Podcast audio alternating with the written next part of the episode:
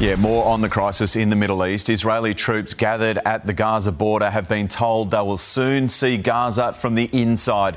Joe Biden's trip to Israel saw him secure a deal with Egypt to deliver limited aid to Palestinians to ease the humanitarian crisis, but the death toll keeps rising. So far, more than 1,400 people have been killed in Israel and at least 3,400 in Gaza. It comes as Australia backs America's position on the Gaza hospital explosion that Israel is not to blame.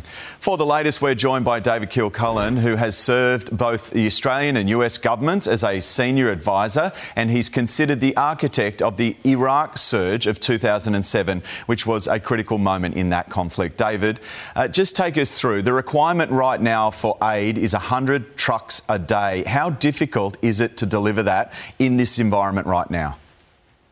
Well, it is extraordinarily difficult, in part because you've got only one really functioning border crossing from Egypt into the southern side of the Gaza Strip, but also because there's a big traffic jam on the other side to get out.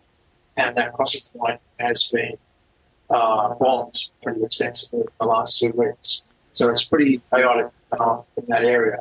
There is a single corridor that the um, IDF, the Israel Defense Forces, have approved for evacuation and also for uh, humanitarian supplies, and it's going to be particularly crowded and, and difficult. Uh, that's simply part and parcel of any kind of violence and conflict of the this. David, just quickly too, there's 199 hostages are still in the Gaza area. Um, we know that Israel's uh, imminent uh, ground attack is coming. Um, how complex is that at the moment, uh, especially for civilian lives? It's very complex, of course, for Palestinian civilian lives in Gaza.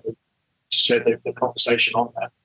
Um, for the uh, hostages taken by uh, by Hamas, we would imagine that uh, most of them probably in a very extensive tunnel system that Hamas has dug underneath uh, Gaza, so about 500 kilometres of tunnels is the, is the Hamas plan.